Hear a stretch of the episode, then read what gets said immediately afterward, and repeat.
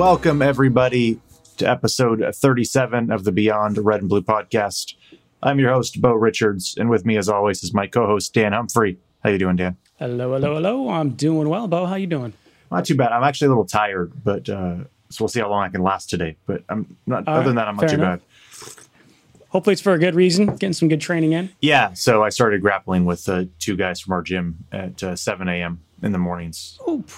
And, That's just uh, stupid early, man. Yeah, it, it's it's been good, but uh, afterwards I'm just exhausted, and I usually go in end up going pretty light, but um, it's uh it's a mental test for me to because I'm really trying to focus on what it is I want to do. Yeah. So like every round that I'm going, I'm putting myself in certain positions, and then trying to do certain things, and so. Um, it's just it's constantly trying to figure out okay is my framing correct so i'm trying to i'm working on escapes from the bottom of mount into um, this week it's into half guard or into butterfly guard or if a position if a submission presents itself i will attack a submission right on. it- Now, are are you guys doing uh, like specific positional sparring, or just kind of rolling and you're taking it on yourself to get yourself mounted and then escape it? So i'm doing the positional sparring so when i'm rolling with either of them i am on the bottom and then i tell them exactly what it is i'm doing before the whole thing starts so that they know when i'm going to stop and um, and then when they grapple they just do whatever they want Okay. And so I, basically what I tell them like this week is I was like, okay, I'm going to be in the bottom of mount again. You can do whatever you want. You can submit me. Like you can try not to get off. Like I don't care. Um, but I'm going to try and escape. And then instead of stopping like I did last week, I would just escape and then reset. It's like I'm going to take it a step further and I'm going to try to get to half guard or butterfly guard, which are the two guards that in particular that I want to start to focus on when it comes to my guards because I don't really focus on guard play a lot. And so those two seemed fine enough to start with. And um, I'm going to get to a dominant position with those, whether that's into a sweep and like actively doing a sweep in one of those guards or into a position where I have, you know, say half guard, I have control of the leg and I can easily hip heist up and stand up if I want to versus getting, you know, if I get half guard, but one of them has me in you know in a front headlock like a headlock or something like that's not really dominant for me. I'm just trying to stave off a darce or something you know like i, I want to Yeah. or if you know i get I, I get the lockdown but like i'm on my flat on my back and they're cross facing me. It's like I, did i really get half guard and i'm in a good position? It's like no I, i'm trying to get to a position where i'm stable i have good posture base structure and all that. And Yeah. I have I'm engaging in the guard, um, or in a couple of cases, uh, um, one of the guys uh, kept putting his he- his head down when I'd get out, and so like I'd push him away, usually in butterfly guard, and you know I'd lift him and push him back to create space, and as that would happen, he would duck his head, so I would snap a guillotine, and just continue until he got out of the guillotine or I finished him, and then reset um, just as a way to be more deliberate. So like by the time I'm done, like I'm mentally just exhausted.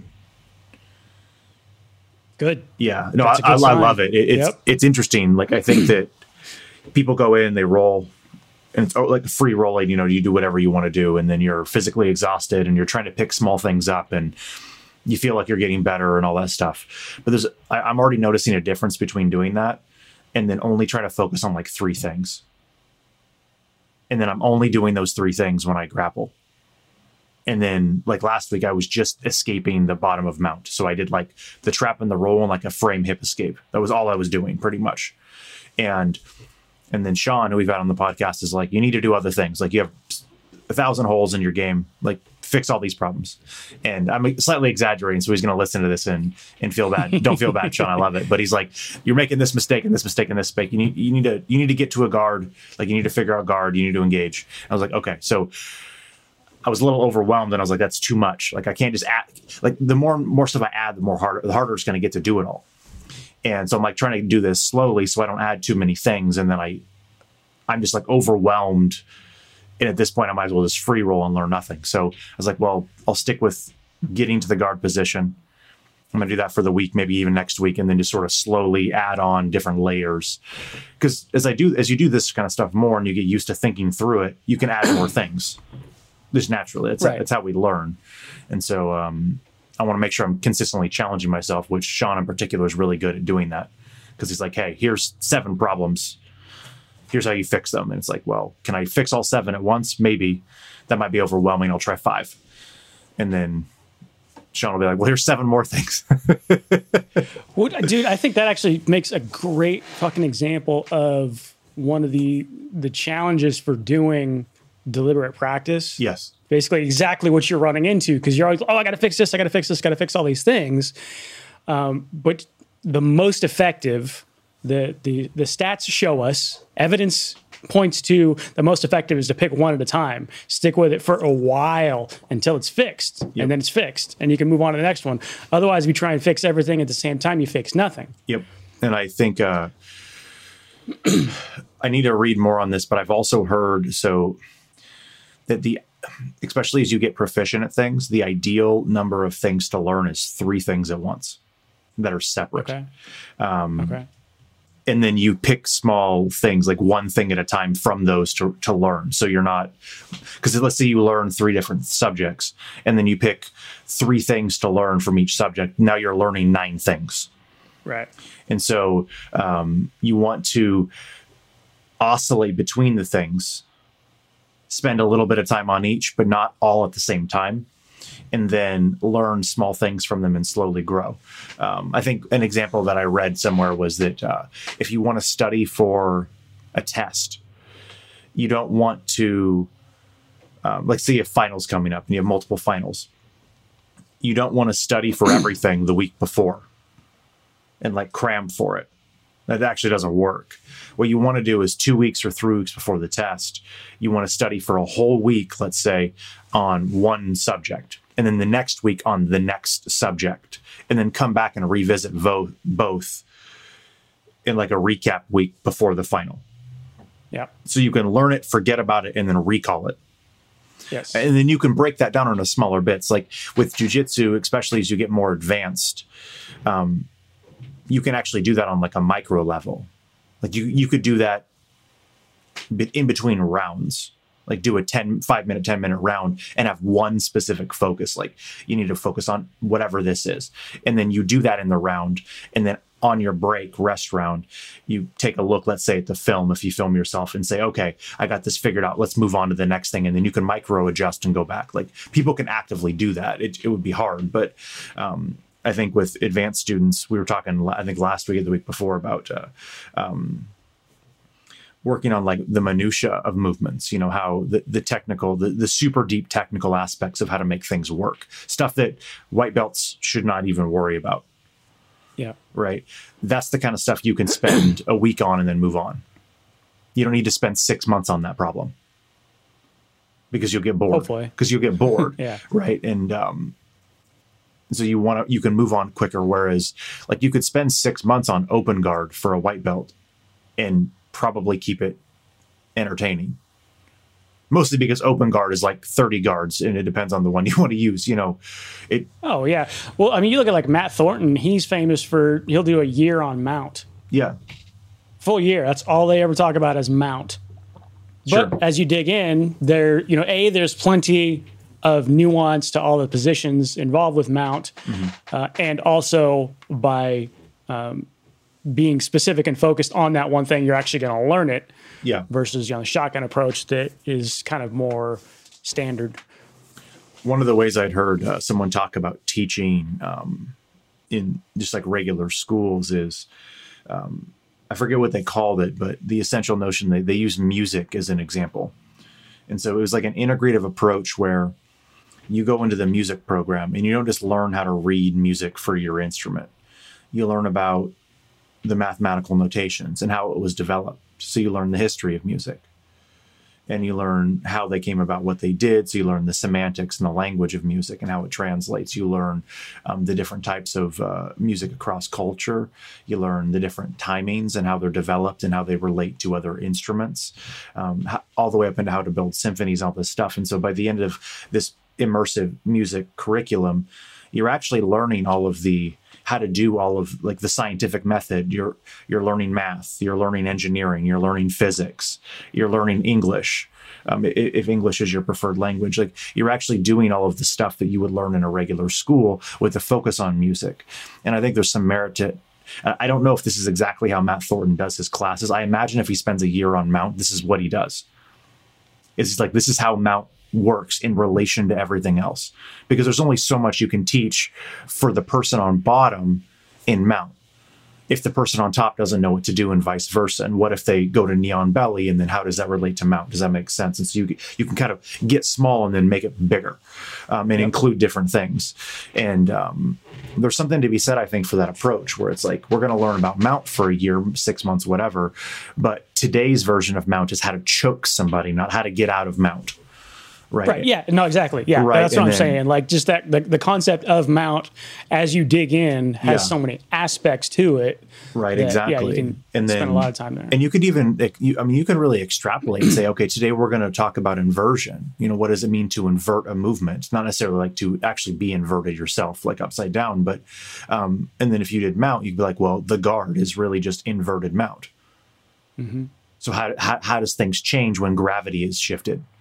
Because gravity is vastly different um, in that case because you're above the hips versus underneath of them and so how how the body moves is a little bit different but otherwise one of you's on your back and one of you's on your knees facing straight up. Like there's a lot of similarities. And so um, you know it, it, I that I'd be curious to kind of break that down um, and kind of see how Matt Thornton does that because I like I said I imagine that's how he does it. It uh, it seems in fi- to f- keep in fitting with uh, with that sort of practice. And from what I understand, he, he's very big on um, pedagogy, on teaching properly. Yes. Yep. Um, absolutely. I don't know if he actually went to school for philosophy, um, but he talks about philosophy a lot, and all of his teaching is somewhat within that context um, of, of, of, how it all relates to each other. None of it is we do it because this is the way we've always done it or tradition or any of that mess. Yeah. It's all very logical, all very scientific, uh, which is one of the things I appreciate about Thornton a lot.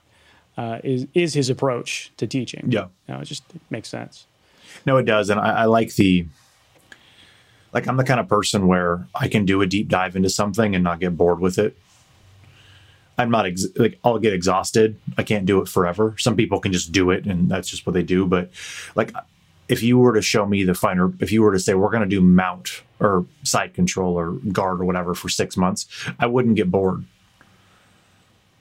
because there's so much. There's there, there's so yeah. you know like kid, I had a kid yesterday in one of the classes. Um, was like this isn't fun. I'm bored, and it took me by surprise actually because I was showing a hip frame escape from the bottom of mount into what is essentially half guard. And then from there, I was going to show them how to hip heist up and either push their buddy over or get them into a front headlock. I was like, that's super fascinating to me. Like, there's a lot of movement there. Um, I like being able to move somebody's weight and come up, get into half guard because um, it's not my, I'm not really familiar with it, but I like playing around there and figuring that out. And then hip heisting up onto my knee so I'm more mobile and then, you know, tackling my buddy or doing the knee cut pass or just pulling their head into my arm and guillotining them. I'm like, this is really fun for me. And one of the kids was like, I don't like this position. I don't want to, this. Is, I'm bored. I don't like this. This isn't fun. And I'm like, you've never been in this position in your life. You're seven.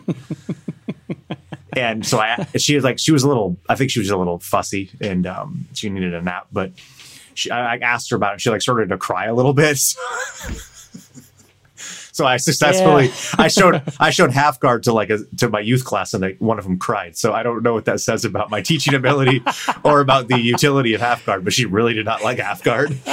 and emotions are a bitch when you're seven, man. Yeah, and her her older sister is one of my assistant instructors, and um, she was like tearing up, and so I, her, her sister's like, you know what. Uh, you know, what's wrong? And I was like, oh, she doesn't like half guard.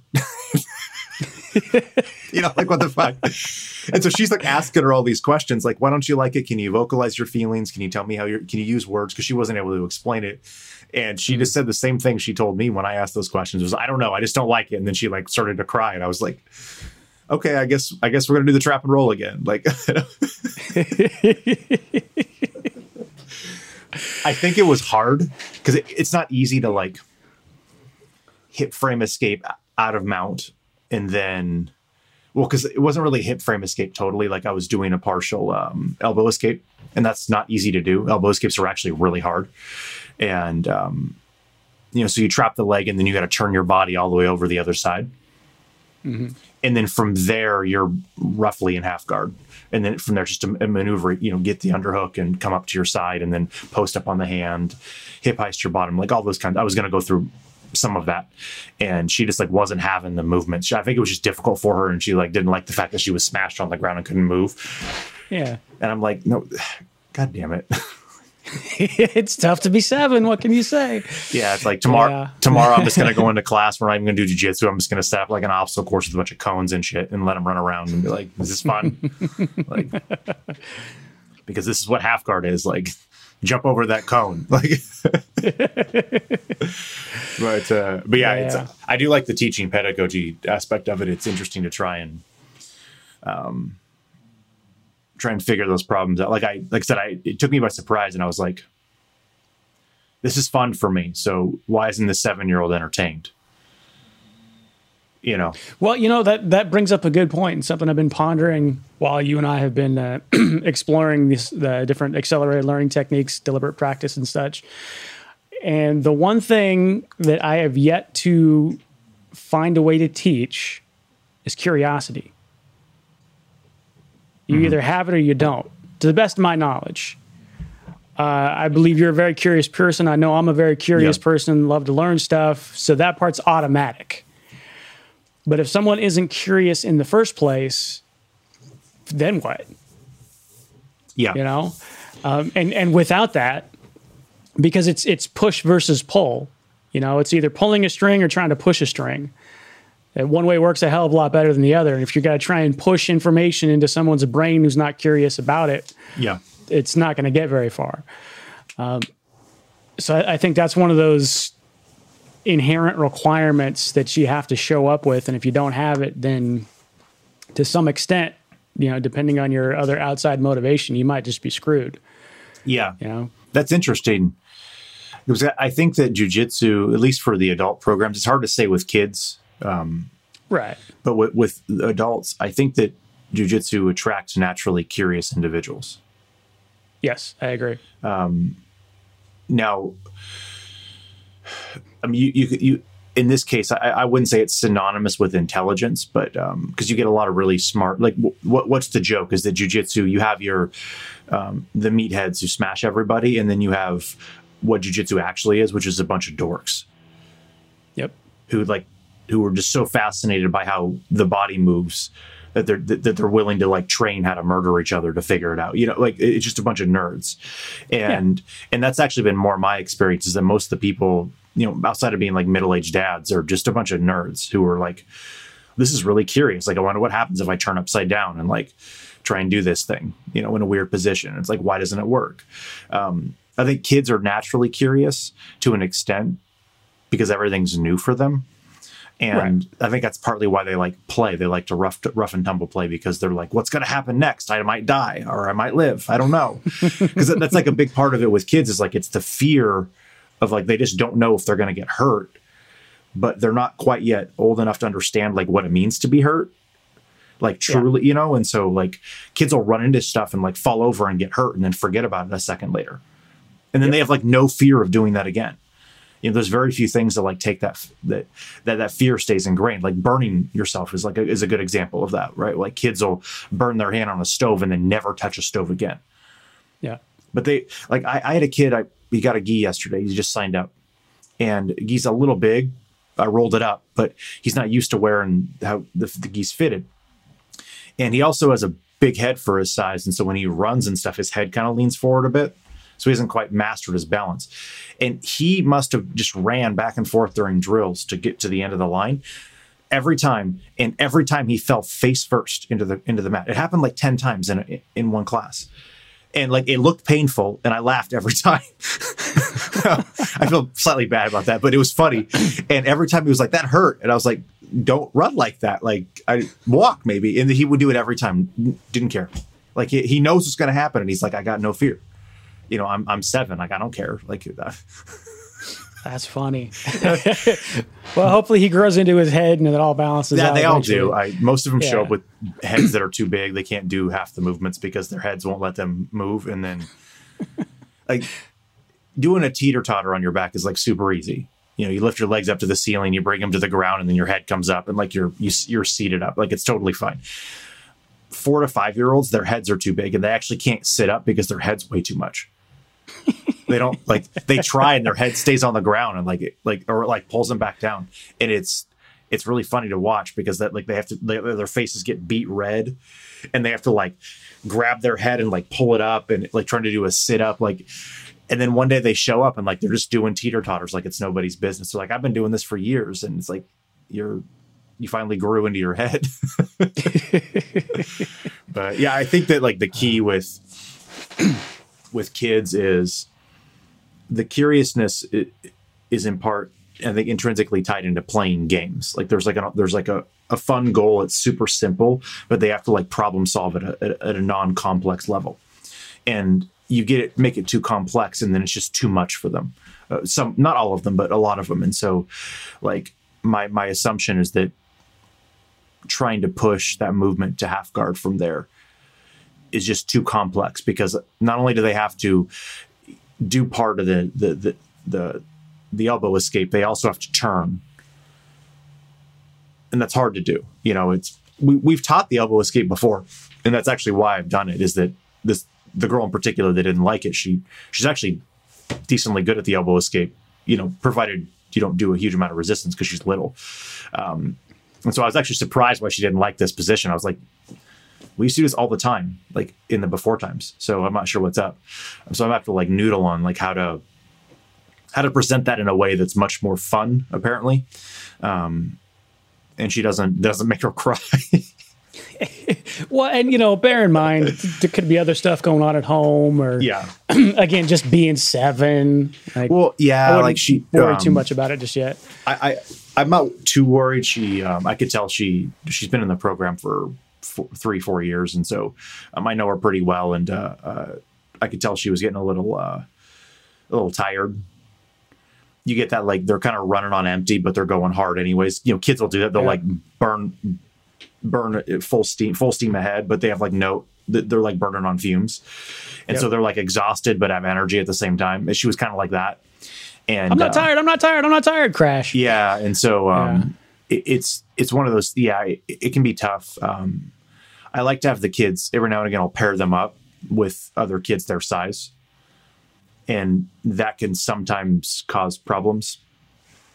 Um, like I paired her and a boy up, and they they both seemed to be much more interested in like chatting with each other and like giggling and stuff and what seemed to be like Again, seven. yeah, like seven year old flirting is like it's kind of what it reminded me of, you know. And it's like I really don't care. Like they're it's fun, like they're having a good time, but then they like get a little rambunctious because they're both seven year olds.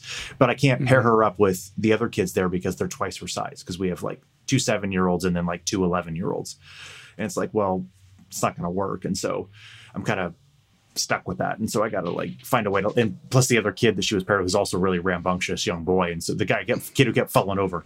And so they're like just running around, like throwing each other and grabbing their geese. And like, I'm just like, oh God, like,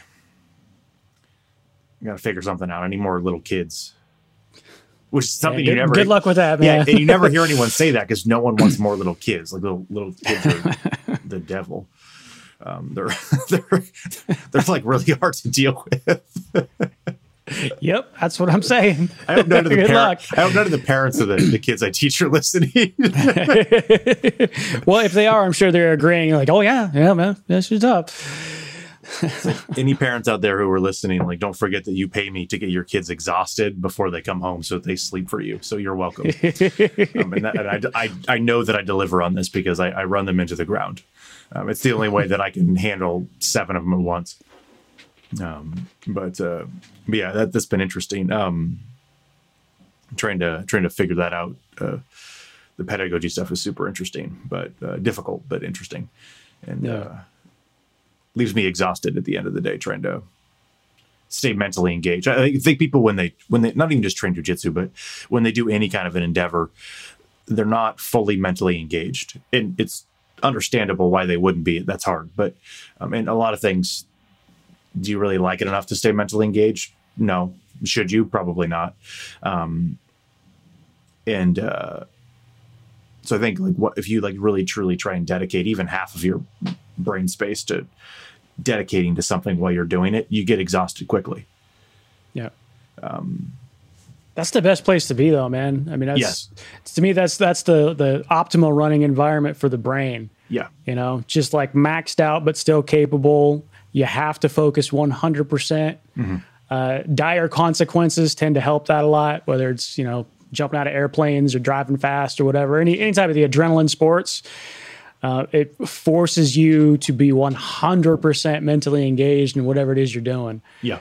And that's, that's a fun place to be. No, I, I love it. It's um Yeah. It doesn't work for everything, of course. no, it does, yeah. I um, we were talking a week or two ago about um, the I think it was the book Peak is what I read this in. Um, but there, there's been some studies done, many many studies actually, in particular on violinists, but uh, mostly it's done on musicians um, about what separates like the good violinist, like high level but not the best, and then the tier above them, so right below the elite. So elite, very good, and then good. And these are all the people that are better than everyone else and go to like the elite schools for learning. And um, there was been studies that took those kids or adults and then juxtaposed them to like average people who play the violin. So someone who didn't go to an elite school but like has played recreationally for years too. And there were many differences, but one of the main differences they found is that people who train like recreationally um, they would go they- this was singers too but they would sing or play the violin and when they were done they'd feel energized and happy and like to like have their creative outlet. And the the elite professionals like the ones who put in way more hours than everyone else and like would go on to you know play at the philharmonic and like would be considered the best or whatever after their sessions they were exhausted. Because Yep. they were so present.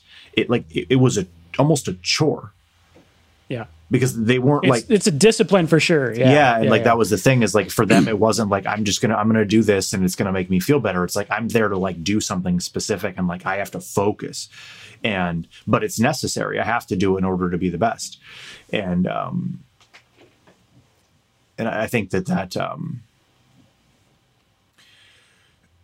there are many things that separate elite level people from the average individual or even good people that are above average and i think that's one of them Yeah, I, I think it's a great marker. Like if if after training jujitsu, if you're not mentally exhausted, then you weren't focused enough. yeah You know, even if you're not physically, if you're just doing you know a light flow roll and your partner's actually honoring that, and you're both flow rolling and nobody's going nuts, um, you should still be mentally exhausted because you're so present and watching what's going on, evaluating different opportunities, all of that, uh, staying mentally present even if you're not rolling at a high speed. yeah Yeah. you um you you listen to the Joe Rogan Gordon Ryan podcast. Yes, I did. Yeah. So we can get a little bit meta and talk about a podcast on our podcast. That's right. So one of the things uh, so if anyone has not heard this, go listen to Gordon Ryan and Joe Rogan talk. Um, I I think the jiu-jitsu world has been waiting for Gordon Ryan to talk to Joe Rogan for like five years. Um, Yep. and he finally did it and it delivered. People have at least been waiting since John Danaher did it. And he had that like Yeah. fa- that famous 15 minutes of slowly breaking down how Gordon Ryan had beat Cyborg like 10 minutes before he beat him. And he, he like would pause and all that kind of shit. And Joe Rogan's like, oh, that's what jujitsu is. Like the whole time he had like no idea. And Joe, Rogan's like a high level black belt. Like he's not a slough, you know? Um, anyway, so one of the things that Gordon Ryan said that I thought was reminds me of what we're talking about is he said that um, I'm going to paraphrase, but he basically was like, what most gyms do or are doing. Because Joe Rogan asked him, he's like, are people not like copying what you're doing? Like, are they not trying to do what you're doing? Like, how are you able to like just fuck everyone up? You're the the, the Danaher Death Squad, and he's like, basically, he's like, people are doing it, but they're doing a shitty job. And he's like, and the reason they're doing a shitty job is because they don't look at the details. Yep. they're like, oh, I'm a, they're good at leg locks. I'm going to do those Ashigarami entries that get good at leg locks. Or oh, it looks like Gordon's trapping, you know, the the death squad's in the arm from the back, and so like I'm going to do that. And then they do a shitty imitation, and then they only get as good as that. And he's like, in order to get good, you have to like not only study the positions and what what the best people in the world are doing and how they work on the best people in the world, but then you have to try and innovate from there and get better and do more. Like that's the whole point. And you don't just do that physically. Like that's that's the mental that's the thing that the mental thing that it reminded me of is that like you have to go in and be disciplined and be like, I can't just do whatever this is I'm trying to do because I want to get it. Like if I just want to work on half guard, I, I can't just like look at a picture of what half guard is supposed to be and then just try and get there. And then, oh, I can, you know, like it's like, yeah, I can get to, I, I know half guard. I can get there. Like, no problem. Come here, you know, and then I'll just put my legs where they're supposed to go, whatever that means. It's like, no, you, you have to like actively like figure it out and emulate what other people do. Um, what most artists do, let's say painters, right, um, is they start off by painting other people's shit. Like they take the stuff that they like and then they paint it. Mm-hmm. And then they experiment with different colors and maybe they try and mesh together different pieces and stuff. So, like the Chrysler building in New York is like one of the most commonly painted things in, in, in the world. And people do all sorts of different interpretations of the Chrysler building.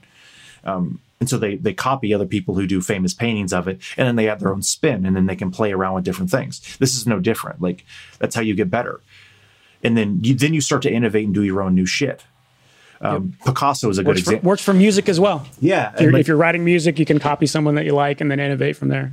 Yeah, and like Picasso was a great example. Like he um, he did uh, hundreds of thousands of paintings. And it might actually even be in the hundreds of thousands of paintings in his life. Like he painted like five paintings a day for his whole life.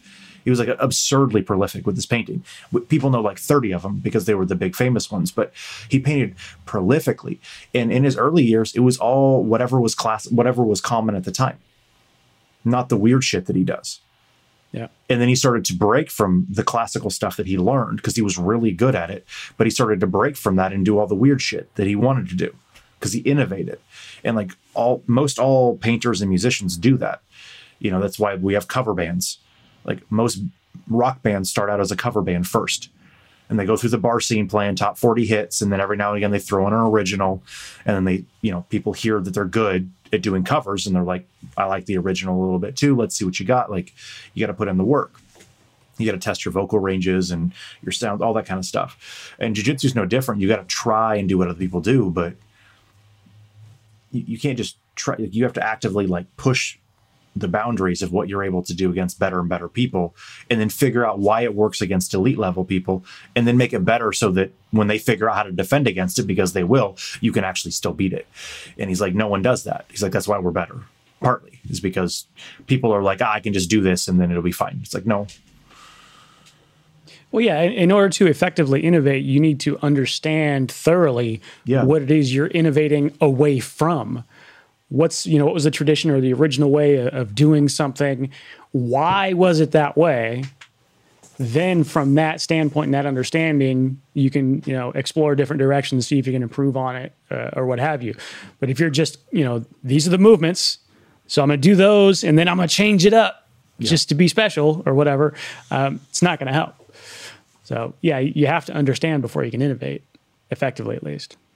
Yeah, and um, you know, like one of the one of the things that Dan Erdesk, what I did, and Gordon touched on this in the podcast, is uh, in terms of innovation, is like they focus exclusively on nogi.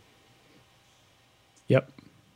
Yeah, that was an interesting part of the podcast. Yeah, yeah, yeah. Yeah, and I like that. Um, I thought it was funny that he he finally addressed the argument that no one seems to want to address, and that's that the long held line is that in order to be good in no gi, you need to be good in the gi too.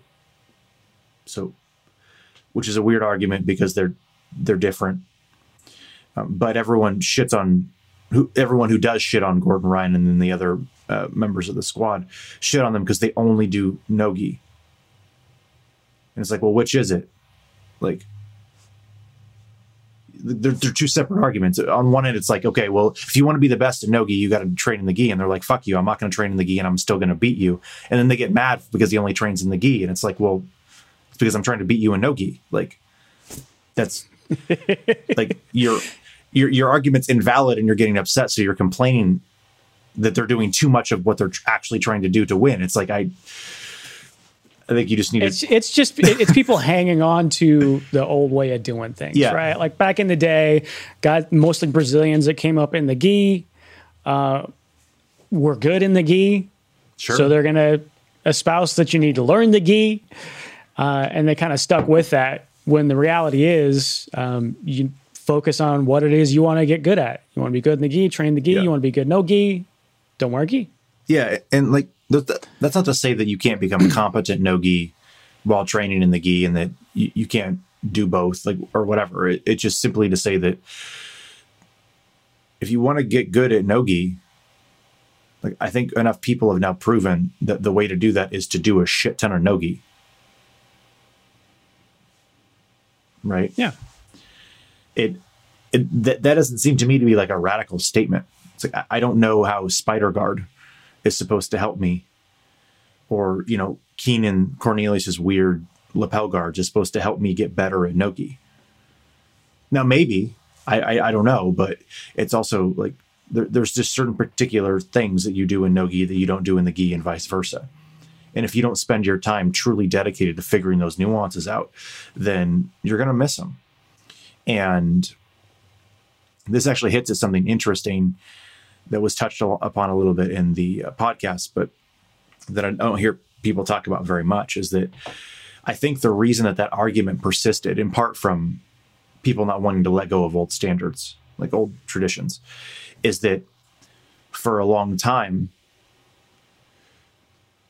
the level of jujitsu has not been high enough to prove that theory wrong. So it's like all, all the best guys for a long time trained in the gi and no gi and were world champions. So they can make right, the argument right. like, I train in the gi and I'm a world champion no gi. Like, I'm you know I'm Buchecha, I'm you know Andre Galvao. Like you know, see, and then, and then you have yeah. some then you have some people come along and they're like taking a in Gordon in particular, they're just taking everybody down and they're like, no, it's because I only train no gi. Like I'm trying to beat you without a gi. Like that's my sole purpose. He's actually trying to do more than that. But like when it comes to doing this, it's like I'm putting the lie to your argument. And it's like, well, of course, like it, it's not a valid argument. It's just no one's been good enough to like n- had a strong enough case against the argument to like prove it wrong. Um, yeah. You know, it's a theory. Yeah, it takes time. I mean, it does. It, yeah. You have to take the time to specialize in order to prove that because you got to dig deep to to find where the differences are going to lie, right? Because yeah. there's so much overlap. Gi, no gi. Oh, there is, you know, yeah. Through blue and purple, you could almost consider them synonymous. But as you start branching out, you get your black belt. If you're competitive, etc., um, then the more specific your training can be, the more that's going to help you in a competitive environment. Yeah. Uh, and with with the sport growing to the level where guys can actually make a living and support themselves and also for there to be a few outliers, Gordon being the biggest one right now, that can get substantial success, which will attract more people. Ooh, I want to be the next Gordon Ryan or whatever.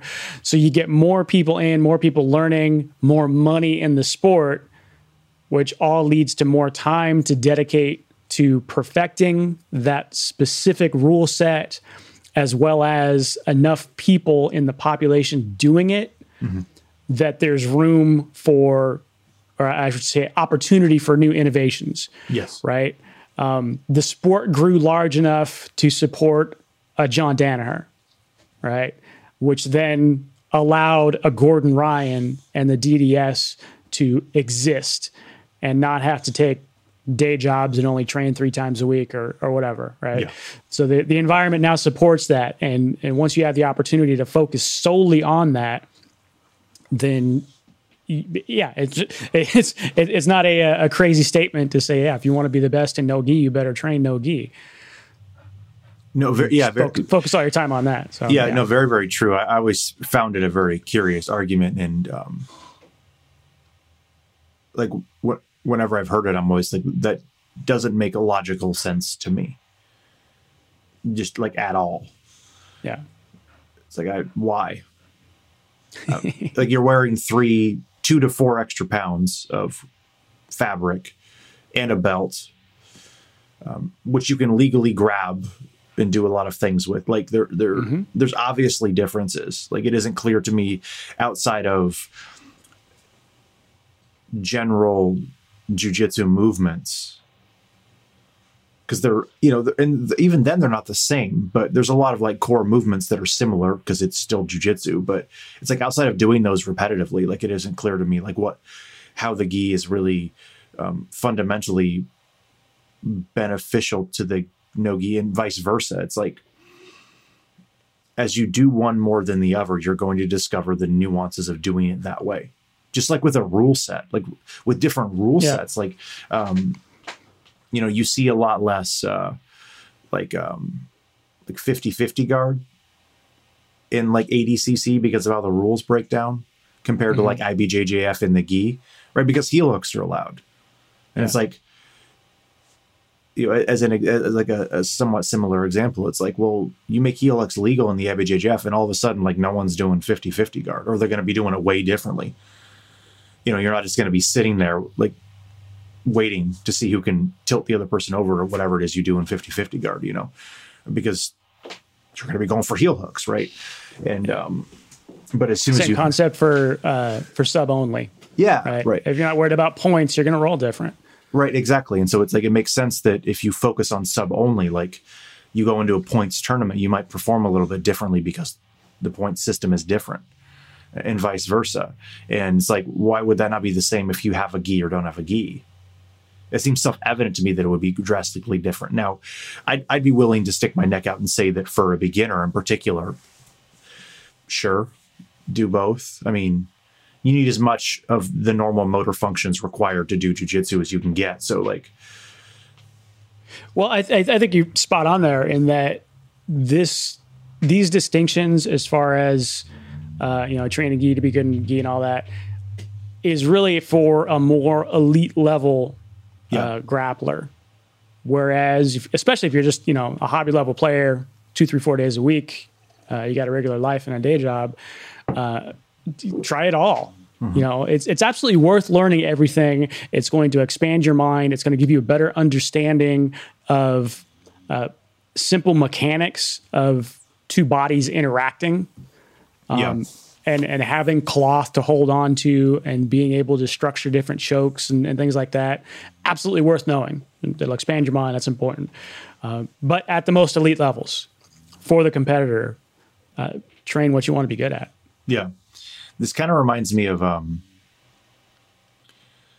I, I think it was Tom Brady, but I, talk, I heard someone talk about uh, NFL once, and um, this wasn't the argument that they make, but I'm going to make an argument, and then I'm going to be Tom Brady who breaks the argument apart. And, like, could imagine that you're a high level collegiate football player.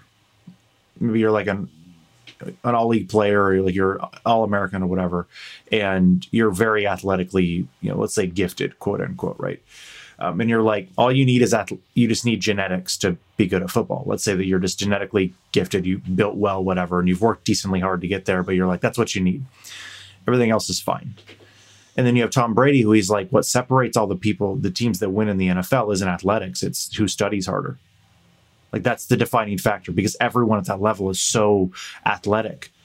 They put so much time in that there's like a chasm between whatever team Tom Brady plays on and the Browns every year because the Browns always lose. You know, like it's it's how hard they work. That's it.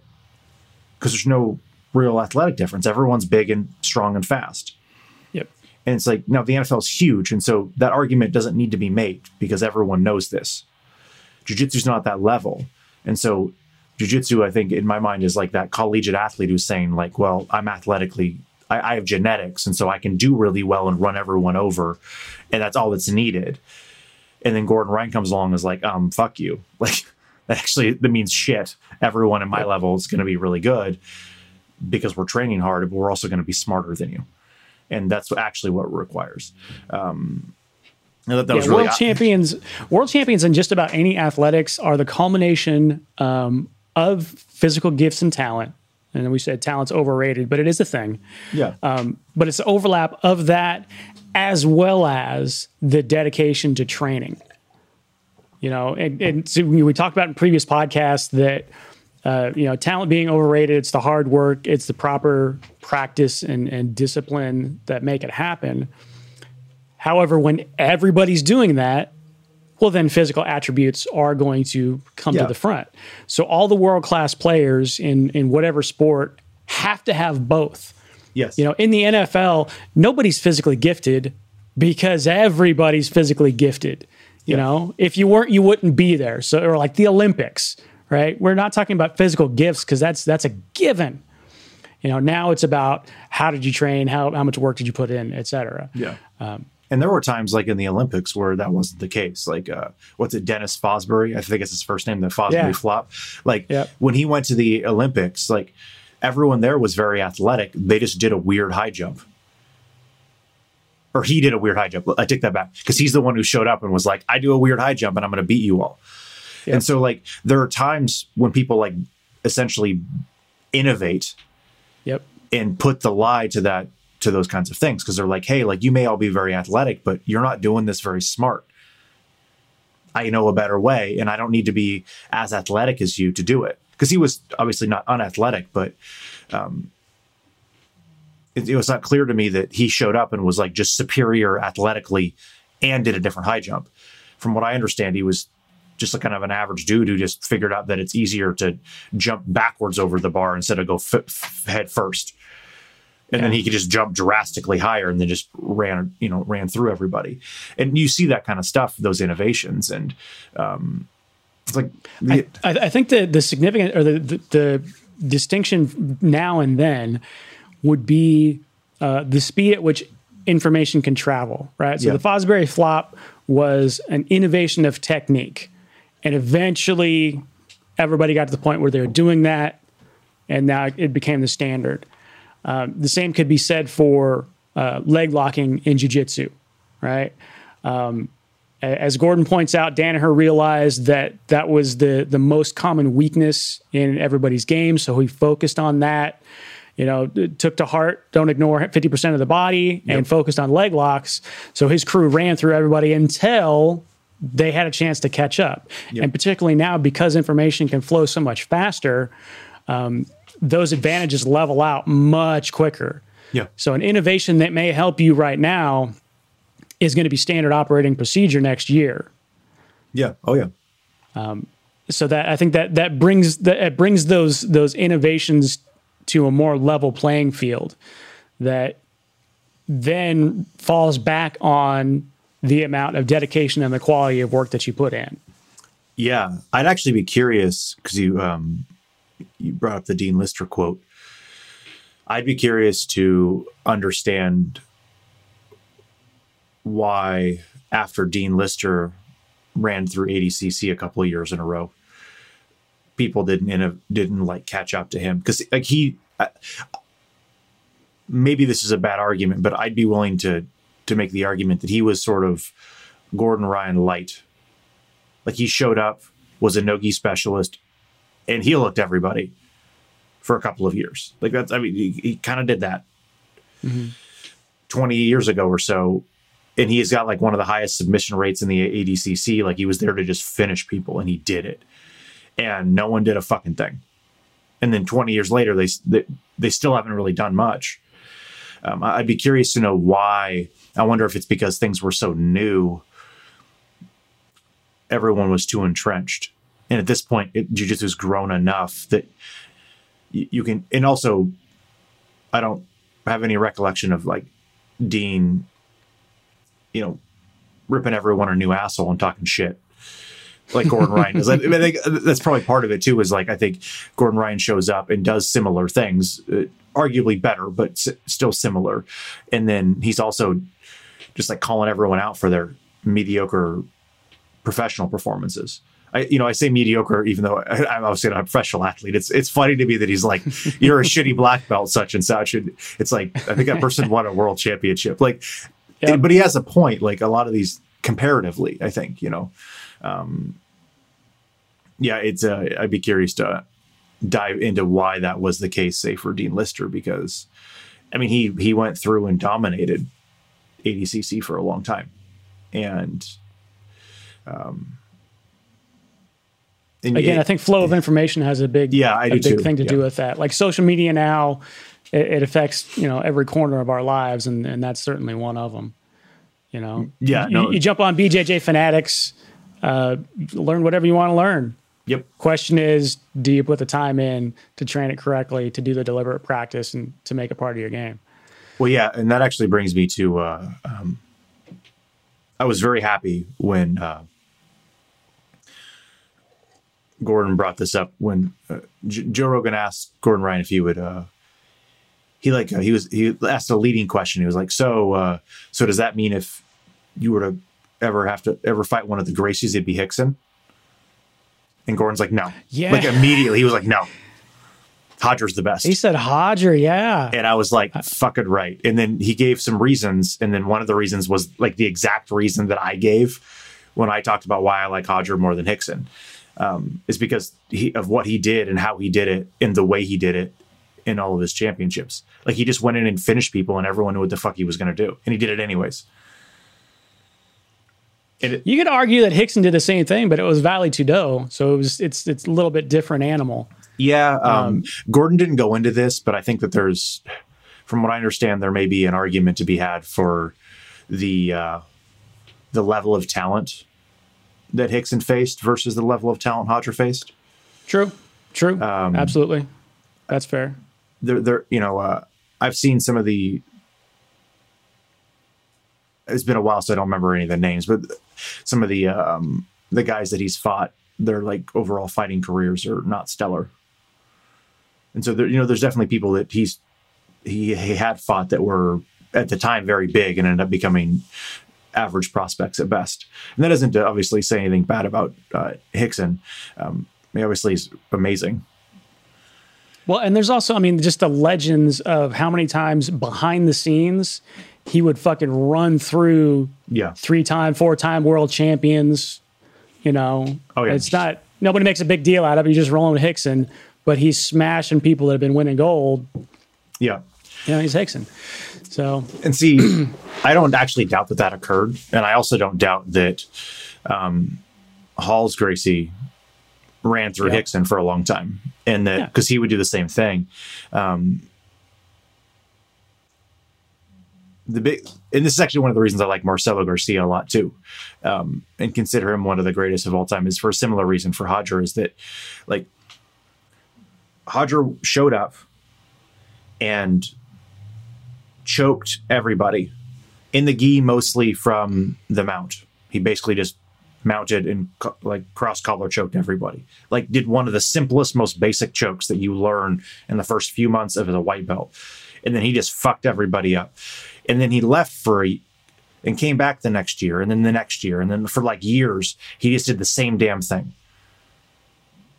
and no one did anything to stop it for years and he's like no i'm just can defend. He's like, I'm just, he's like, I'm just going to mount you and collar choke you. And that's what's going to happen. And you can suck my dick. Like, you know, Defend and, yourself if you want. Here we go. Yeah. And, and Marcelo did the same thing. You know, he, he was like, I'm going to open up this website. It's called Marcelo Garcia in Action. I'm going to film all of my roles and all the classes that I teach. No one has done this yet because I think he was like the first person to do this, one of the first at least. Hmm. And he's at least the first big name. Everyone signed up for it. Everyone saw him rolling with, you know, world class athletes doing his arm drag into the back take. And then what did he do? He went to ADCC and then it's like arm dragged and back took everyone. He's like fucked everyone up. He's like, this is my game. I'm going to use my butterfly guard and I'm going to fuck you up. And like, you're not going to do anything about it. And he has a quote. I forget. I'm going to paraphrase it because I forget it. But he's like, he basically was like, I don't mind showing everyone my game because then they're going to try and enter my game and I'm better at it than they are. It's good philosophy. Yeah. Right. And it's like, that's kind of the point of, I'm trying to illustrate is that, um, and I, I think Gordon hit, hit it on the head is that everyone tries to imitate and they do a shitty job. But you have Yeah. these, this, the Roger and you have the Marcelo Garcias and like they were so much better than everyone else at what they did that it didn't matter that everyone knew what they were going to do. No one could stop it because no one tried to stop it. They tried to emulate it. They didn't try and stop it. Yeah. No one showed they, up with they didn't put in the same amount of work to get as good as he did. Yeah, So just- how how could they possibly? Yeah. yeah, like no one no one went in and was like, I'm gonna spend the next four years figuring out how to defend the cross collar choke from the mount. And I'm gonna do it over and over again until I go to ADCC and I defend against Roger. Yep. It's like, how do I defend against the best at this? No one sat down and did that. They were like, I'm just gonna, you know, not let him get me into mount. And it's like, because that's always the advice. Like, how do you, how do you, what do you do here? It's like, don't get into mount. It's like, okay, well, What do you do here? Don't roll with Roger. That's how you stay safe. yeah, like, you know. And was the and one of the, the other thing I like about Roger is that he did all of this while opening a gym, rolling with white and blue belts. That's impressive. That's so impressive. Yeah, and there's Yeah. obvious. I'm sure that there were some purple, brown, and black belts around that he rolled with. I highly doubt it was only ever white and blues, but he was one of the first black belts in London, if I understand correctly. And there wasn't a lot of people in, in, that area, and so it's like, I assume he had to like fly people out or roll with his dad, who was old then and is old now. So like, it wasn't like it was he was getting rolling with highly athletic younger guys. So he like had to figure all this out with blue belts. And so, That's that's special, honestly. Yeah. well, I think it, I think that only works if you focus on the details. Yeah. I don't think you can just do an armbar repeatedly against blue belts and then in five years it becomes world class. Well, it's actually yeah. That's, so that's a that's a good distinction between um, being committed to the details and being committed to winning, right? So if you're only rolling with your peers, or if you're rolling with actual lower belts, then you only need to achieve a certain level to run through everybody. But if you're committed to the details and perfecting the movement as much as it possibly can be, uh, regardless of how easy it is to execute on your training partner, uh, that's going to lead to eventually world class performance. Yeah, and Hmm. Brian, our, our head instructor's always talked about this. Um, he his favorite. He's told me before that one of his favorite things is he actually he actually likes to roll with kids. He prefers that partly just because the body doesn't get beat up, which makes sense because they're little. But he uses it as a technique sharpening tool because of how you have to roll with kids. You cannot roll hard with a seven year old; they will die. Like you will just Right. break limbs. It's just that simple. If you're an average sized adult, I'm just under 5'10 and right now probably like 160 pounds. Um, if I use any kind of force on a seven year old, I'm going to like break a leg or a rib or like an eye socket. Like, I mean, I just like, it's, it's going to hurt. Like, Shoulder of justice. yeah, like I can't I can't do the shoulder of justice into a seven year old from from side control. Like I, they'll they'll become one eyed. Like uh, they just won't have a side. Like, and I'm I don't even have that great of pressure, but they're little, so that's just what happens, you know. And so you have to do everything with technical precision. Um, but it's one thing to say I'm doing this with technical precision. It's another thing to like learn what that means Yeah. you know and the only way to learn what that means is to like focus on one tiny detail at a time and then figure it out and um Which means you first understand what those proper details are, yeah right exactly. which takes a lot of mental focus. and Yeah. for brian like he likes to do that with kiddos because it's so easy to work your open guard game whatever your guard is and sweep a kid they have no fucking clue where to put their weight at all They don't know when they're going to get swept. They don't know where to put their hands when they're getting swept. They don't know that at every waking second that they breathe on the mat with you, you can just choke them because they have no idea how to protect their neck. Like, it's just crazy to me. Like, I'll, I'll be doing what, no matter what I'm doing, like their necks are wide open at all times. I could reasonably, I could easily successfully cross collar choke someone, a seven year old, on top of me in when they're mounted on me because they wouldn't be able to execute an armbar fast enough. You know, like, so obviously I'm not going to do that and be like, I know how to cross collar choke from the bottom of a mountain. Like it's not a real thing. but like, like they have no clue. So you have to guide them and then do things as lightly as you can. Um, I assume it's similar with for Roger with blue belts. because they're probably like there's a similar size ratio if they're tiny because Roger's really big, but they're also it's like at, at his level like everyone's bad. You know, purple belts are bad for Roger unless they're like world class purple belts, and then they're probably just kind of bad. Yeah. And so like you know you get you get blue belts and it's like rolling with with with with, with 13 year olds like they they want to go really hard because they have energy because they're adolescents but other than that it's like a joke and so how do you Well, get and that- also, so here's something that I don't think you can emulate. I'm just I'm going to air this here. Um, when there's that kind of disparity in skill, you know, Roger and a blue belt, there are certain things that he wouldn't be able to work on, like you know, multi-step setups, Yeah. where I know that you know that I know that you know Mm-hmm. that I'm about to set this up. So you're going to counter with this. I'm going to counter. You're going to counter that counter, which is where I wanted you to go in the first place to get the guillotine or whatever yeah because they're not going to know to do even the first counter. So that leaves you with the the the more I'll say shallow techniques. They're more straightforward. You Yeah. just set them up and do them rather than having to have multi steps, um, and focused on having immaculate details in that execution. So you don't need to rely on them countering and setting all the stuff up.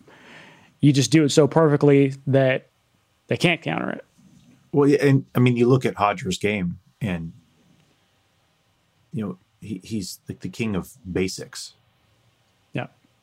Like he, he just does all of the Let's stuff. call them fundamentals. Fundamentals. like- fundamentals. yeah, he he does all the stuff that you would, you know, that or in every Pedro Sauer white to blue DVD, all the you know, or the Elio white to blue book, like all that kind of stuff. Like it's Saulo Ribeiro's, you know, white to blue, whatever the book is called. You know, like all that stuff. It's all the same stuff.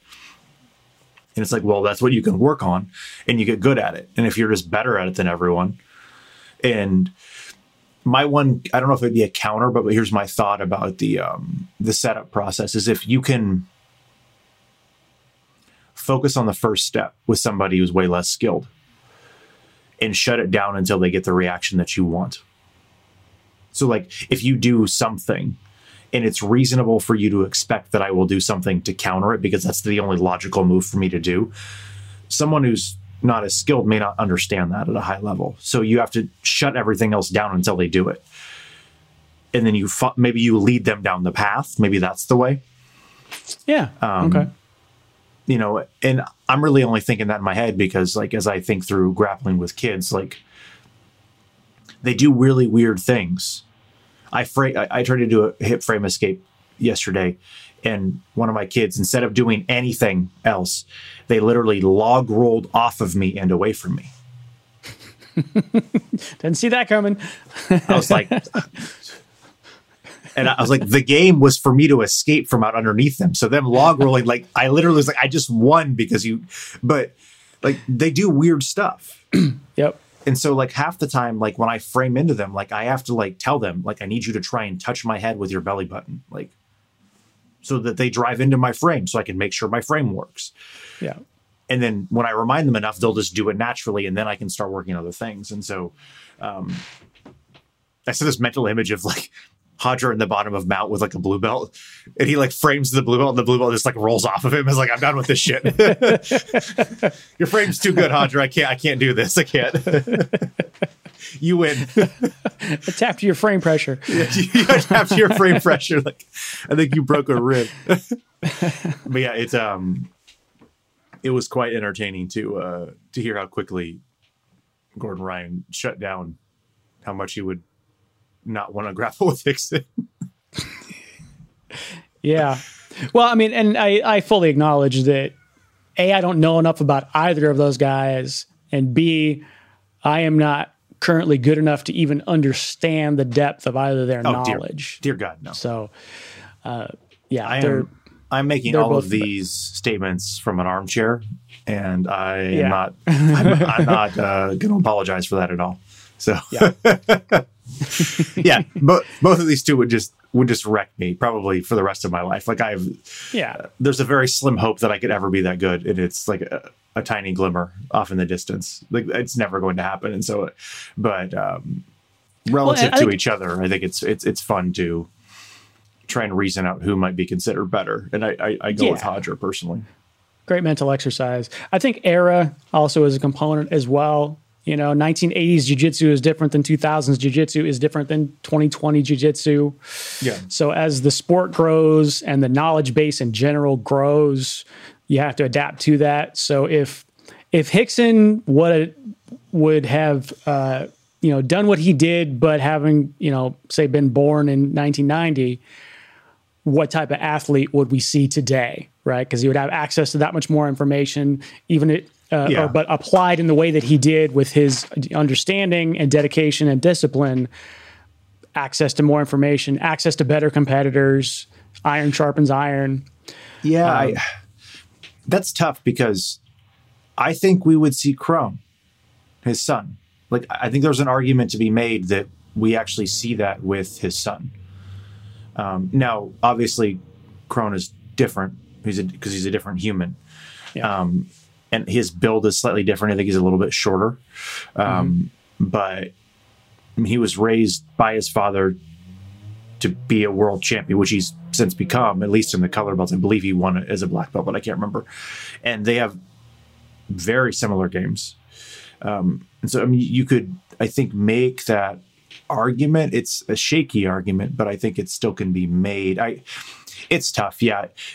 Roger, the, the level of talent that Roger faced comparatively, I think, is greater. At least when it comes to jujitsu Yeah.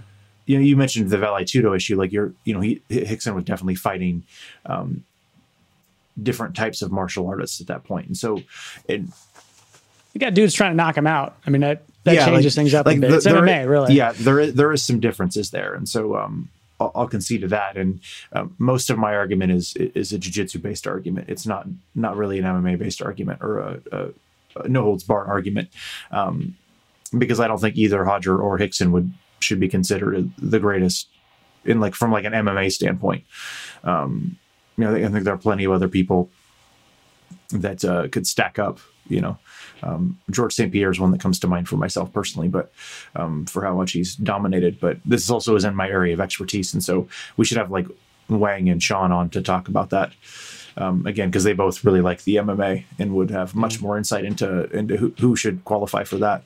Um, but yeah, I think from just a pure jujitsu standpoint, I that's who Roger's always the one who stuck out to me the most because of how he did what he did and who he did it with, like who he was grappling Yeah. and how he did the same things. And it like he didn't need to innovate. He was like, I could just do the same thing over again until you guys figure this out, you know. And um, And he, I've heard him in interviews. You know, he Roger did train all. You know, he got up on the leg locks when those hit the scene. It's Yeah. not like he was opposed to learning new stuff. He just happened to be real good at getting the fundamentals in place and executing those. It's Well, not it's like, like he, he didn't train it. yeah, it's like I mean, you're tr- you're trying to win at the highest level, and you want to go with a what you're comfortable with, but you also so you, you can you can go a route that no one else goes, which is what the DDS Danaher Death Squad did initially. You know, they ran mm-hmm. through everyone for a few years because no one was really doing leg locks. And now they were actually just better at everyone than leg locks too, but they probably could have been half as good and still ran through everybody. Yeah. And just given their work, their work ethic, their their system, their program that they did, um, Gordon alluded to that with talking with Joe Rogan, but um, something similar. You know, like I think they could have actually just done half the work and still beat everybody. They wanted to be so good that even when people emulate them, they still look shitty. And that's kind of what's happening is people are like emulating their leg locks and they don't do as good of a job. It'll take years to get to their to, to their level, and um, and so I think for Roger, it's like you learn all these new things and you want to know about him, But he's like, if no one can stop my my cross collar choke from the mount, like why? Well, and I, I think there's there's a bit of a almost a bragging right to that, and I have no idea if that was Roger's motivation in any way. But to to take down a black belt with a quote unquote white belt move with a fundamental move like that, Yeah, Um, it, it says something different and in my opinion better than like you know busting a real fast Imanari roll or something. yeah, yeah, You know, it's like no, I'm I'm going to come at you with week one white belt jujitsu at a perfected level, and there's nothing you can do about it. Yeah. I like that a lot. I do too. I hate the term white belt move, not because of what we're talking about. I hate because it's assumed that there are moves that should only be used when you're not a white belt and that there's there can only be moves that are used when you're a white belt whereas like in every other sport that doesn't exist Right. like there's no beginner wrestling move Right. like every beginner wrestling move has been used to take someone down in the olympics of wrestling Yeah, no, you're right. I think Preet was talking about that. It's like Yeah. the jab cross. It's it's the basic day one stuff, um, but you work on it for the rest of your career. Yeah. And you may learn, let's say in wrestling, some things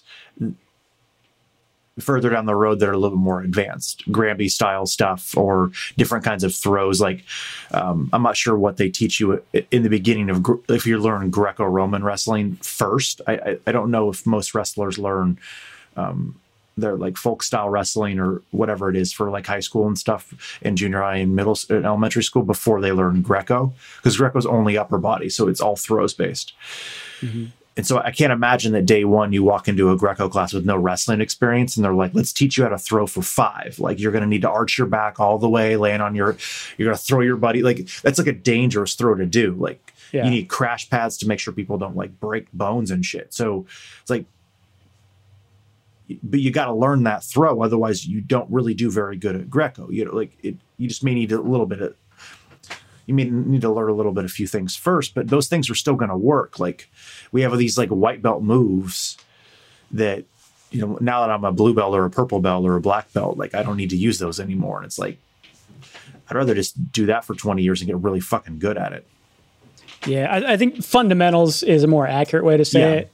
However, when you say white belt moves, everybody knows what you're talking about. I know, like I, I so just, I- it's yeah, I it's an important find- clarification. I, I 100% give you that.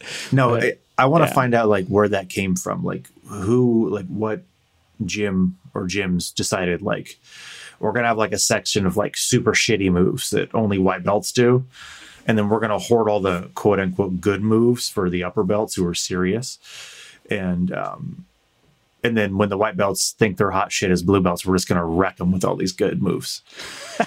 you know, and it's like I. I've like- never personally experienced that. yeah Yeah. i i feel like that probably came about with the secretive culture to start when it comes to like sharing techniques through gyms yeah.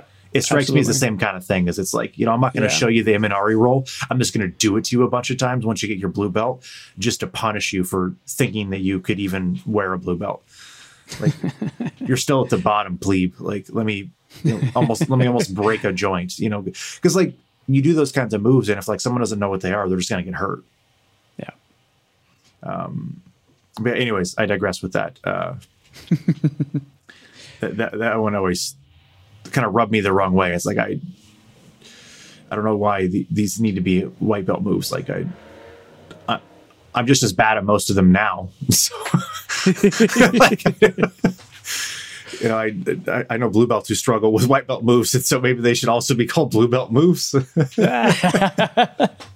No, I, think I think Preet's spot on with kind of the the jab cross metaphor. yeah, You know, it's it's the fundamentals. You're always going to use them. You always want to sharpen them and keep them good.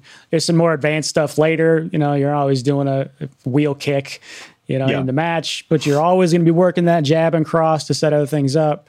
Yep, And I think there are definitely some some positional things that work in that fashion. No, no, very, very true. Um, what else did you take away from the uh, from the podcast? What's something that stood out to you? Dude, Gordon's got some gastro issues. Oh yeah, I didn't realize that. Dude, poor guy. Holy cow. Yeah, Yeah, he's basically constantly nauseous. I don't know how if I could deal with that. I, I so hate being nauseous. I'm just like, that's it. I'm gonna sleep the rest of the day. But Yep. you do what you got to do. Um, but yeah, dude, that sucks, especially for a guy that's trying to put on mass to not Yeah. be able to to eat as much as you need to. Uh, super unfortunate. Jeez. yeah. He he mentioned that when he fought Buchecha, that walking around weight or like cut weight, Buchecha was like 6'3", 260 or something like that. Yeah. That's he's a big dude. And he's like, I'm I'm two ten. He's like, fifty pounds is fifty pounds, and I'm like, yeah, to fucking Buchecha. Yeah. Like that's absurd to me. Like Buchecha looks big, but like even when he stood next to Roger when they fought last a couple years ago, like I knew Buchecha was bigger, but I didn't realize that it was so much bigger. Like he's a thick dude. That's that's Francis Ngannou big. Yeah, I mean he and he's I mean- cut. He's not like soft. He's really fucking ripped. I could like I've grappled with guys who are 50 pounds heavier, 60 pounds heavier even. Uh, heck, I I think I've grappled guys that are about 100 pounds on me. And it sucks. Different. Yes, it, it sucks. does. It sucks when they're te- like it sucks when they're 20 pounds heavier. Especially if they're a little bit better, like just naturally have this better technique. Um, you know, it, it's uh, it sucks.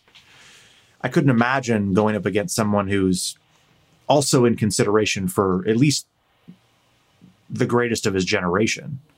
Like Buchecha has just destroyed everyone for years, Yep. and then to walk into that giving up fifty pounds, it's like, it's like okay, good luck. Well, are you the best? Are you the best? Let's do this. and while you're nauseous constantly, and he he mentioned that he doesn't eat during competition days because he doesn't want to deal with the nausea. yeah. in part. And so it's like you haven't eaten all day and you're nauseous constantly. And you have 50, you- you give it up 50 pounds on like a 10 time world champion. Fuck. From a guy that uh, trains every day, three six five, Yeah. with with an, an actual legitimate genius uh, coaching your career. Yeah, give it a shot. right. if anybody's going to do it, I mean that's you know, that's that's kind of the uh, the perfect storm in uh, in the DDS and particularly with Gordon.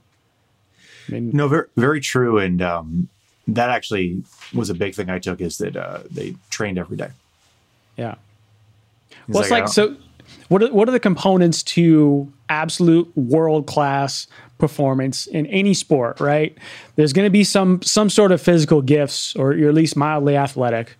Uh, that has to be there. Um, the discipline and dedication we talked about that. That has to be there. The workload that has to be there. And there's some nuance there, depending on your body type, how much you can recover, whatever. But DDS, they go every single day. And then there's also coaching, right? Yep. The best athletes, pro athletes, always have amazing coaches as well. Um, and the DDS has all of those things. And they're the only ones with half of those. Most of the other world champions don't have coaches. They own their own gyms. Right. Yeah, you got, you got me thinking, like, what are the other big gyms? Like Atos. Yeah. And- Andre Galvao is what, who runs that, and he is Yeah. not his own coach. I mean, he's Right. coach. Like he, Yeah, yeah, they don't train full time. So the vast majority of high level jujitsu athletes do camps before ADCC and the IBJJFs. Like I think a lot of them probably do naturally, but then they take a few months off. They they relax. They let themselves go and recover. Um, the athletic part, I think all of them have, and uh, but I think that's an, that I think that's a byproduct of the work more so than like some of them are going to be more naturally gifted. Like like you know as an example, not everyone who's six three can hold weight like Buchecha, right. you know, or that that kind of thing. Or not everyone is like Dean Lister in the way he's built. Like he's kind of a short guy, but he's like he can hold weight really well. He's thick. He's got really long arms, and he's really strong. Um, he's got natural. He's built his grips up and it, like all of his strength. He didn't. It wasn't just like born with gorilla arms, and they didn't need to do anything. But like he, some of those physical gifts are are natural, but a lot of the athleticism is because they're moving around a lot. Well, I think that I think there's also a point of of, uh, of natural selection, if you will. Like Yes. all the people that we're looking at, considering, and talking about have basically already been filtered out because they figured out they enjoy doing jujitsu and they do it a lot, so that their their body's going to adapt. I'm the talking more like general population. You know, an average person Oh, who's yeah, yeah. not athletic, even if they put in all the work, you know, like they, they'll definitely get better, but they're not going to reach world class. Yeah, no, very true. yeah, I mean, yeah. there's injuries and stuff as well, like Yeah. being lucky with injury prevention or just having. Um, you can train, I think, a little bit like ligament flexibility and stuff like that, but it's sometimes you're just elastic. Yeah. That's Yeah, just the way that your that's just the way that your joints function. And so, Yeah. you know, like you as an example, like your hips in particular are super flexible. Yep. Um, you have a lot of ro- a lot of ro- rotation or a lot of range in your with your hip capsules, and so that allows you to do crazy things even without stretching a lot. Yep. Whereas I don't have that, you know, like as an example. But um, yeah, they're the only ones that have all four, um, and that's telling. That isn't surprising to me. Like we we've talked a lot, like you mentioned about performance the last few weeks in particular, and they basically do what every other profession does for high performers. That's all they're doing. They're not doing anything special.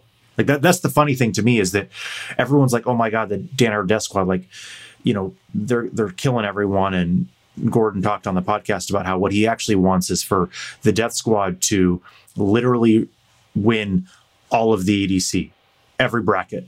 Yep. And like that would be fucking crazy. But everyone's like, oh my god, they they may do this, like whatever. They're if you were to take what they're doing and you were to put it into football or basketball or uh, violin playing or anything else, they would be doing what everyone else already does At the world class level, yeah. at the world class level. Like they would just be doing what everyone else does. And what everyone in football does is exactly what they do. It's just applicable to football. Well, I, I mean, none of this is new. Basically, if, if Yeah. you think of it in in uh, in an adaptive sense, really, it's it's an evolution. Um, the you know the four components that you mentioned uh, are basically necessary. So at some point, everybody's going to get those components together. You're going to find athletic people. You're going to be dedicated and disciplined. You're going to put the work in. You're going to have a great coach. That holds true across the board for for any endeavor, really. So when all of those come together, it naturally brings the you know what is the world class level up and from there you can only refine even more you know that you can have a great coach and then you can have a john danaher Yep. you know there's black belts and there's black belts there's coaches and then there's danaher um, so he's that super high you know uncommon amongst uncommon right Yes. Gordon is, uh, I think, admittedly, he's quite physically gifted, right? He can get big if he wants to. So he's definitely got that going for him. He is putting the time in and he's doing the, the correct work. He's, he's got it all going. So it's just natural byproducts that he's going to raise to the top. Anybody else that fulfills all of those criteria and does the same work uh, is going to be at that level. And then you get into the super fine minutia of you know who's actually better and these these super fine points that I think can be a bit distracting from the lessons that you can get out of the conversation in general. Meaning, uh, if you are looking to improve your life or someone else's life, like if you're coaching them, um, to, to maximize that to the absolute optimal performance that that individual can do, then you need those four components. When those four components are in place and everybody's doing all the stuff, right? Then you're going to see some individual differences. You know, maybe Gordon just learned to think faster. Maybe Gordon's got a better mental model. Um, maybe Danaher just really is the secret sauce to to give the edge to his guys, or maybe not. You know, maybe maybe another school, maybe Daisy Fresh is coming up, and and something magical is going to happen there. Who knows? But I think to to be allowed on the stage of world class athletes in that way, uh, you got to have those four components. And then Yeah. once you do, then then you get the the interesting little individual differences that really it's it's you know in the grand scheme it's splitting hairs. You know, it's like yeah, every single person at this high level competition is a fucking killer. Make no mistake. You know, we're we're splitting hairs about who's better than who. They're all fucking amazing. So let's Yeah, oh not yeah. forget that. Um, and then we can just have fun trying to guess who's going to be the best or whatever. Yeah, I'm, what I'm curious to see is the next like five to ten years Yeah. how jujitsu changes, and I don't mean like like Gordon mentioned on the podcast that he thinks that the gi will be obsolete in a few years. Um, maybe I'm more thinking of who's going to be at the top, and my prediction is that smaller schools like say Daisy Fresh. I actually haven't watched. Let, us do a podcast in a, in a week or two um, on Daisy Fresh. They, they've released, I think, the whole season. Okay. I've only Like seen it- clips, but yeah, I can check that out for sure. There's like five of them on YouTube for free, five or six. I think they're slowly releasing them for free on YouTube. But I think if you sign up for Flow Grappling or something, you can watch them all. And so I might I might just do that once I watch them. I'd love to like talk and just and see what they're doing. Um, and kind of talk about it. But my my prediction is that what we're going to see is smaller programs like that who are like absurdly and maybe in their case unhealthily dedicated to getting better like this are going to start to take over the bigger programs the gracie barras and the atos and the and the like I can see that. Yeah. I think that uh,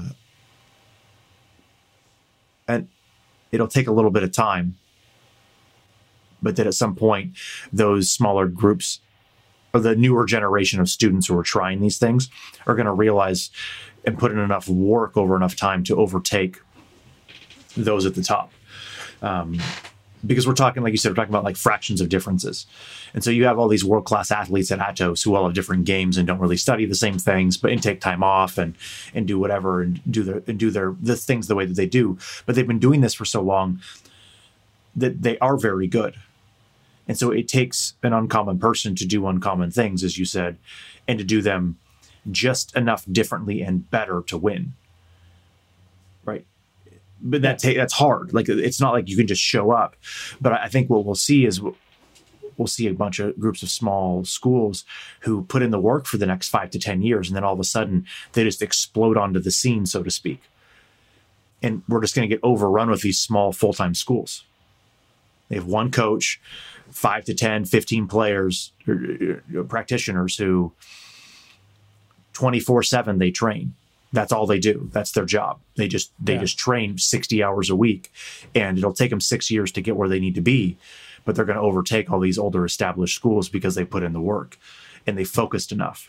Um, and then it'll look like they just overtook them out of nowhere when reality has been building for years. Yeah. Um, no, it takes 10 years to build an overnight success. yeah right right exactly. Yeah yeah. And um that, that that's that that's my uh my prediction is that that'll happen um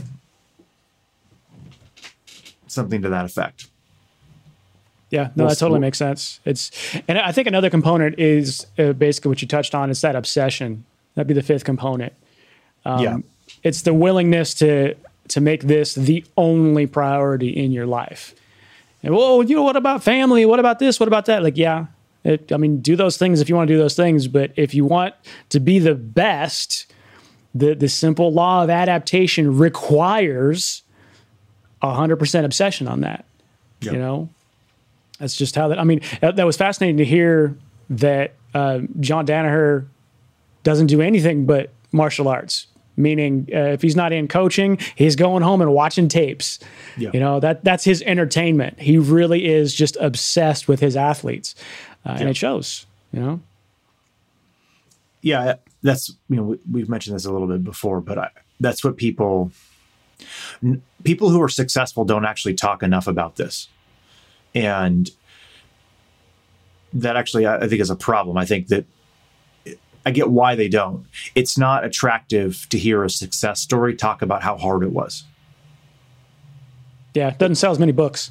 no like no one wants to hear what you had to go through in order to um, be get where you were. Like maybe if it's a um, a rebound story like everyone loves the story about robert downey jr he rose he became a star and then he got addicted to drugs and then he you know fell away and then he came back.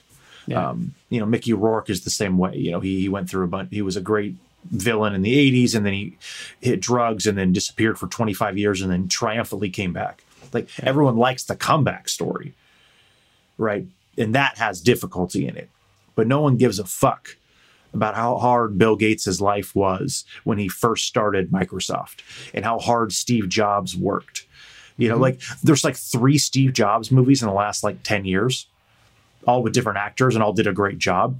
But I don't think any of those movies actually go over how much work he put in to make Apple work. They talk about how he's kind of an asshole and he's a little obsessed. So they get into it a little bit, but like no one talks about like you know you're probably going to get divorced. You know you're. I think you're going to put in I- 80 hours a week. Yeah, it's it's the the guys that are willing to sleep under their desk at work so they can get back at Yeah. it in the morning. And I think here's another important distinction is that they don't do it because they think they should, right? So like Silicon Valley right now that you know that the startup atmosphere is you know 100 hour weeks and all that rah rah that's what we got to do it's one thing to do it because that's the the cultural expectation it's another thing to do it no matter what because that is your internal pull. You know, everybody goes home at five. You're the one that stays there and and puts in the extra time versus you know you're putting in overtime, but everybody is, and you don't want to look bad. It'll look like you're going home early, even though you're not. But like, eh.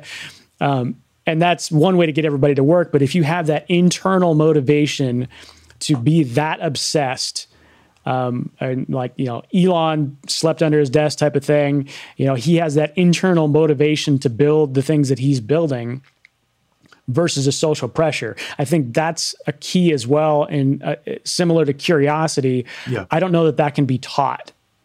Um, you can you can convince someone that that's what they need to do, and they'll do it for social pressure, and that can have a benefit. I'm not saying that, that that's a waste of time or anything like that.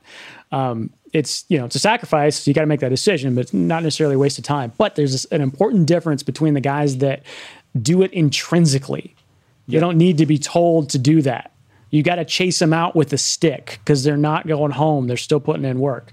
Um, I I think that's that's a, a component that will eventually become required. You know, as the the evolution or the adaptation process, uh, particularly with jiu-jitsu, as that grows, if you want to be competitive, you will have to have that kind of personality. You know, Yes. like like Danaher does naturally. Um, yeah, No, you can't I- fake it. That I completely agree with, and and that's where we're going to see innovation. I think in the sport is that right now because that isn't really the case. And Gordon talks about this. He actually talks about this all the time on his Instagram and stuff. Um, he like rails against other competitors for what we're talking about. They they don't put in the work, and you're going to see people putting in the work, and it's going to change how the game is, the sport is played, because they're going to find the nuances that no one else spends time on. Like there's a reason you know, we talk about Priit Mihkelson. There's a reason that people listen to him and he what he says resonates because he's the only one s- spending hours upon hours upon hours upon hours over years going over one thing. Like he's the only one who does it. I saw a competition. I saw competition footage of him in like um, 2016, and uh, he ended up losing. It was like um, the uh, Estonian national championships or something, some kind of a Estonian competition. But it, what it actually looked like to me he was doing, because he spent most of his time on the ground defending, doing preach shit five, six years ago, before no one knew who he was then. Literally nobody. He hadn't even been on Globe BJJ Globetrotters, like no one knew who he was. And it looked to me like he went into the competition with the sole purpose of seeing what a high level black belt, at least in his area, could do to him. He didn't look like he was at all interested in attacking. He just defended and moved around, stone faced. wasn't didn't seem like he was working super hard. It struck me as if he was just there for research. That It- sounds right. from, Yeah. the, from the bits I've seen of him, that sounds Yeah. exactly what and he it's would like, do. and I, I think that that's what we're going to start to see with these small schools that you know, like say, like Daisy Fresh is a good example where they're putting in so much time trying to not only emulate but innovate and um, deliberately get better that we're going to see these massive changes in the game. And um, as the nuances of fundamentals get so nuanced, they get they get pushed to such an nth degree that they're going to be doing shit that no one's even prepared for um, or they're going to bring back stuff that no one even thought to do and is now going to be the new thing you know um, it'll it'll be I'm, I'm really excited for that because i think it's going to like you said it's going to dramatically change how jiu-jitsu is played the problem is that it won't happen if there isn't money Yep. it, it just. I think won't. we're in a good spot though, man. I, I think I think you know, as Gordon was saying, that John Danaher was saying that we're probably a couple of years away from jiu-jitsu really kind of turning the corner. You know, we've seen it a little bit. It's getting bigger. Yeah. The the production value is getting better. People are understanding what's happening more and more. So if we can make a shift from the people that understand the grappling that happens in the UFC, they have enough grasp on that they can transition over to you know uh, no gi grappling and watch that without ever actually training grappling themselves, but just have enough understanding in general from watching MMA fights to follow along and to be Yeah. able to appreciate it. And then once once you can appreciate it, then it's it's awesome. You know, it's super exciting, and uh, I think the crowds will grow from there. So I, I think we're close to that point. I hope so. It'd be nice to um, to get more money into the sport and uh, to bring more recognition into it. You know, to be able Yeah. to uh, um, to have more of the masses gravitate towards it because it's just going to be good for everybody. You know, Yeah. I don't Dude, have I- any I was surprised to hear that Gordon's making as much as he is off his DVDs. Wow. mil. Um, so He said one to two million a year. it said multiple millions. Oh, I thought you said one to two. Whatever. Oh, Call so, to, no, so I think total is um, multiple because he's got much of Oh, other yeah. inventions. He made an Instagram post like couple, two days ago or something. Apparently, in April, he hit a million dollars in income in April wow. In one Yeah. month. in one Get it, fucking buddy. month. Yeah, that's Good for him and good for the sport. You know? Yep.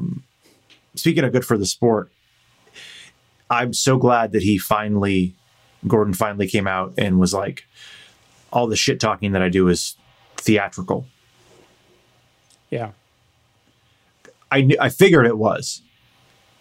It it always kind of struck me as like if if that's what he you know he was just trying to like hype things up. Um, he could have just been a huge douche, and just that's just how his personality. I didn't get that impression, but um, it was it was nice for him to finally be like, look, I'm doing this so I get paid more, and so the other the other person gets paid more, and Yeah. people take it way too seriously. Yep. And it's Well, he mentioned that, you know, again, back to Danaher, you know, sat him down when he was 17 and said, you know, you you, gotta, obviously you have to do well, but you also need to be memorable yeah, um, and, and you need to be able to market yourself. yeah. And he, he definitely took that to heart. You no, know? very true. And he turned into a, in, in they call it a heel in uh, pro wrestling. Yep. It's like, like the bad guy in the storyline. Yeah. Um, Brian, our instructor, is actually a, a heel Yeah. when he when he perf- when he performs in, in his pro wrestling, which is funny because He's so laid back as like anyone who knows it, yeah, anyone who knows him in like non wrestling life, he's just like a laid back. Like he gives zero fucks about anything. He just Yep. it's just like whatever, just do whatever you want. And then I found out that he's this hilarious heel who goes on hot takes all the time. Like- it's like at 180. yep. but yeah, it, it was it was funny to hear Gordon Ryan be like, "Yeah, I just like this is all a joke to me. I just I do it. It's like a marketing thing." And then um you know, you see Andre Galvao get super upset and flip him off and then get smacked for it. It's like um super hilarious. Yeah. Yeah. That was a little surprising. I mean, he they popped him in the chops pretty good. It was a, it Oh, was damn. legitimate bitch slap. You could hear it. Oh yeah.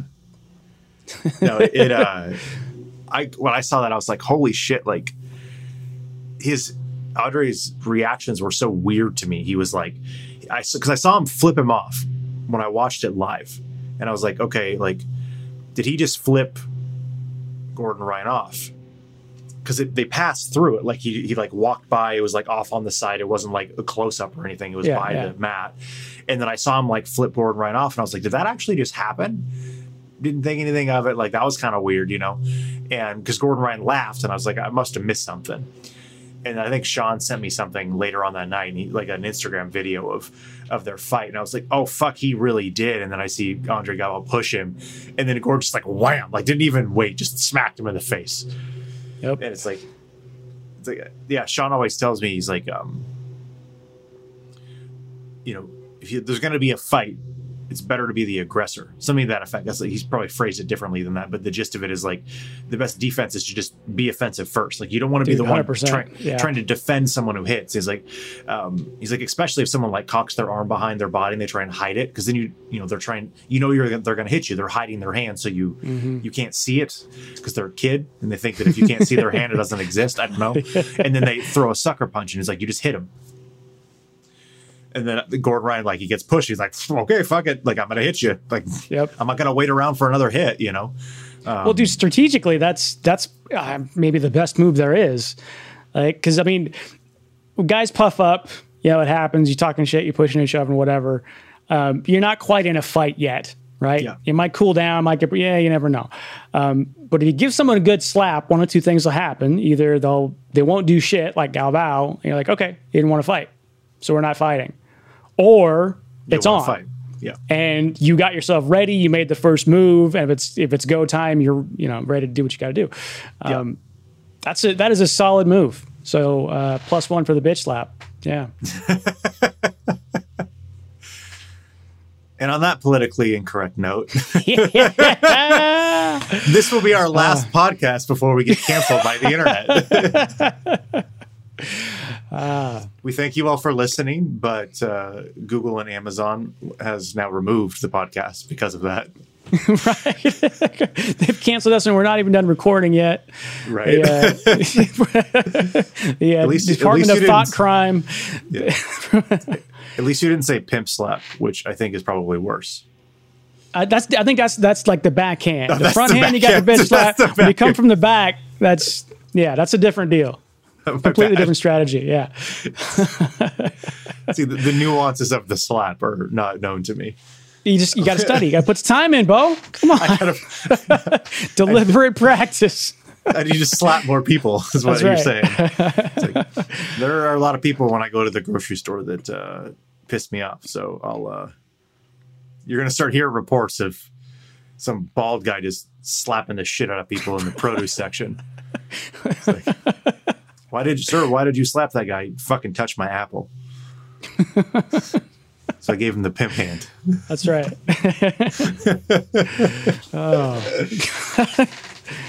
Oh God. Okay, we should All end this before we uh before before we We're actually going get off the rails. Yeah. Yeah. Did you have any closing thoughts about the what I think might be one of the best podcasts I've heard since Jordan Peterson was last on Joe Rogan? So yeah. Closing thought would just be go check it out. If if you're a jujitsu Yeah. fan, which obviously you are, if you've been listening for this whole podcast, you know definitely go check that one out. Um, I signed up for Spotify specifically for that. That was a tipping point for me. Yeah, I was I wasn't gonna follow Rogan because I don't want to deal with commercials and stuff. But I was like, ah, I got to catch this one. yeah, Um, it- I was in Chelan on vac like a, a weekend away this weekend, and I got a text or an Instagram from someone in our jiu-jitsu group, and it was like five in the morning when I got it because I woke up early, and I immediately downloaded Spotify and spent the whole time before my girlfriend woke up um, listening to this podcast. Like I without any internet, I had to like use data to like figure out how to download Spotify and like I, I like create an account and do all this shit at five in the morning on vacation. And I was like, it, it's worth it to listen to the two of them talk, and it was totally worth it. Now I'm probably going to remove Spotify and delete my account, but I will um, likely do the same. I there was at one point they snuck in a couple of commercials just right smack dab in the middle. oh fuck. I, damn near chucked my phone out the car. I hate that so much, but you know I bared through. I I rewinded because I didn't. I thought I'd missed part of it because of the commercials, and it plays the commercials again when you do that. oh yeah, It's Dude, not like YouTube. nasty yeah. about that. It's not like YouTube where you can rewind and you you already saw the commercial. It goes away. You have to listen to the fucking thing again. Yep, yep. And so I had to listen to them twice. Bullshit. Anyway, still worth it. Check it out, ladies and gentlemen. Check it out. Uh, fuck you, Spotify. There goes our sponsorships. Though we actually have our. I believe we are on available on. Spotify. Yeah, So download Spotify and check us out on Spotify. right. Thank you all for uh, listening to this. We hope you have a good rest of the morning, the afternoon, or the evening. See ya. Take care, everybody.